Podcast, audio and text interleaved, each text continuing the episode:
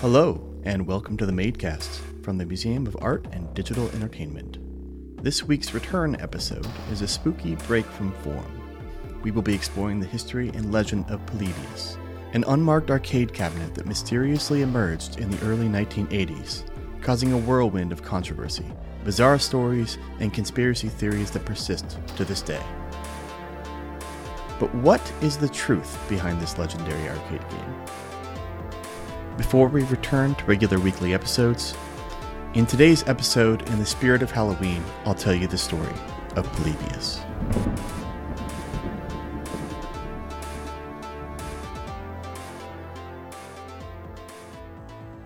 The origins of the game are shrouded in uncertainty. The unmarked black arcade cabinet is said to have been placed in a handful of backwater arcades in Portland, Oregon, around 1981. According to some accounts, the game was an abstract vector based shooter similar to Tempest. Another game from 1983, Cube Quest, also shares similar elements based on descriptions. But Polybius is less known for its gameplay and more for the strange effects it supposedly had on players. The stories surrounding it are, to say the least, bizarre. Gamers who played it reported experiencing a range of symptoms, including amnesia, seizures, nightmares, and a compulsive need to keep playing the game. Teens would line up outside the arcades before opening just for a chance to play, and physical confrontations are said to have broken out since only one person could play at a time. Keep in mind, this was during an era of pushing the limits of arcade games and a reverence for high scores. In 1982, for example, John McAllister sat down to play Asteroids on a Saturday and kept playing all the way until Monday, achieving a high score of over 41 million points and setting a record that stood for 27 years. There were also credible reports of players collapsing with migraines after playing the vector based game Tempest, so obsessive playing was not a foreign concept to those in the arcade scene of the early 80s. Suspicion of subliminal messaging abounded.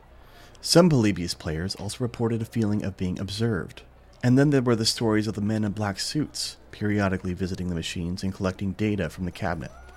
This led some to conclude that Polybius was a secret government experiment, either by the CIA or FBI or some other shadier organization who was testing mind control techniques on civilians.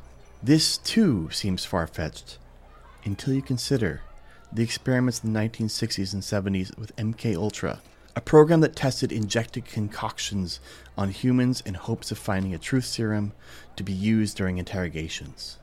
Awareness of these kinds of inhumane experiments were fresh in the minds of the public in the early 80s.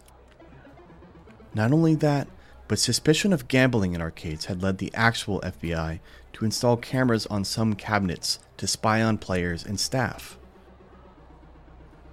Within a month of the arrival of Polybius at arcades, they say, it mysteriously disappeared without a trace, never to be seen by the public again.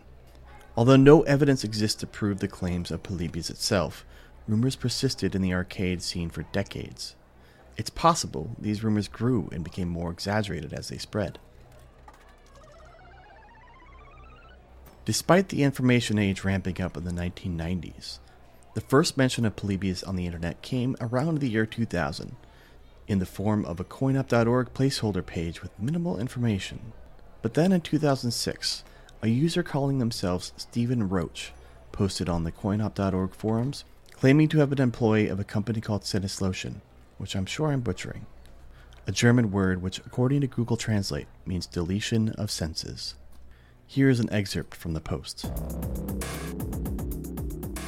We were approached around 1980 by a Southern American company that shall remain nameless to develop an idea they had for producing an arcade game with a puzzle element that centered around a new approach to video game graphics.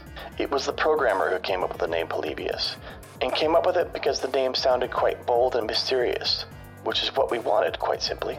The inspired graphics combined with puzzle elements and scintillating gameplay was something to behold. We play tested it for hours and hours, and it certainly was an addictive game that was well loved professionally and recreationally by all that played it. The company could not have been happier, and we all thought we were on the verge of something very special indeed. And then we received a phone call stating that there were concerns within the company that the basic graphics, which featured prominently in so many other games of the time, were fine for the average gamer to spend hours at a time without any noticeable physical or mental detriments. But the intense and engrossing gameplay of this new step was very much an unknown quantity. So the game was put back several months due to divided opinion within their board of directors, much to our consternation for breaking our backs to finish it on time. Shortly after, we received terrible news. A 13 year old boy from the Lloyd district of Portland, Oregon, had suffered an epileptic fit while playing the game only six days after the machines had been installed. One of the senior employees that I knew very well contacted me to tell me that it caused immense ripples of panic throughout the company, who were of the opinion that they had created a monster.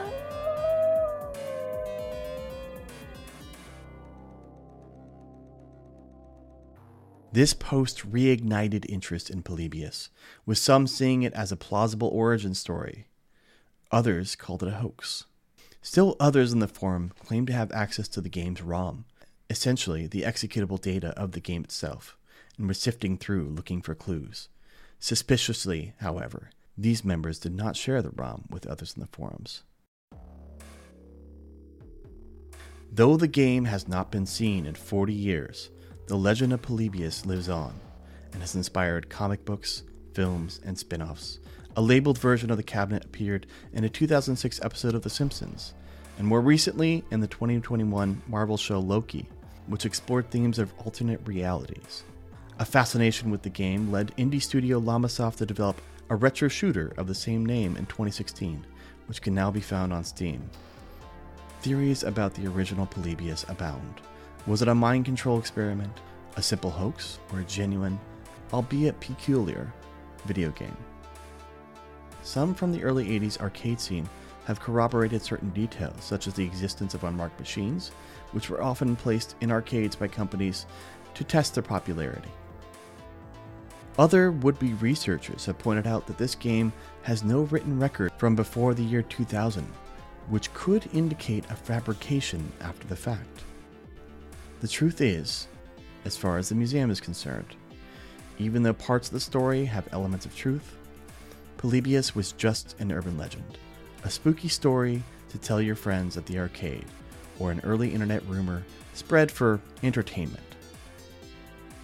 Or, perhaps, that's exactly what the suits want us to think. Thank you for listening to the Museum of Art and Digital Entertainment's official podcast. If you've got any thoughts, questions, corrections, or general museum ideas, shoot us an email at info at themade.org. The museum is located at 921 Washington Street in beautiful downtown Oakland. Our hours are noon to 7 p.m. Wednesdays and Thursdays, 11 a.m. to 9 p.m. Fridays and Saturdays, and 11 a.m. to 7 p.m. on Sundays. Stop by and play some games. We'd like to send a big thank you to everyone who donated recently and to our Patreon supporters who help keep the MADE afloat. One event announcement join us and the SF Gaymers, spelled G A Y M E R, on October 28th for a night of Halloween fun at the Summer Bar on 8th Street in Oakland. A costume contest, cool game themed drinks, some portable museum exhibits, and a lot of other fun things await. The contests include $400 in prizes, including several potential museum memberships. All proceeds go directly to the MADE, so come on down and have a great time while supporting the museum in the process. October 28th, 7 p.m. to midnight at Summer Bar. Special thanks to Mana Dream for use of their original music in this week's episode. Until next time, I'm Jed. Have a happy Halloween.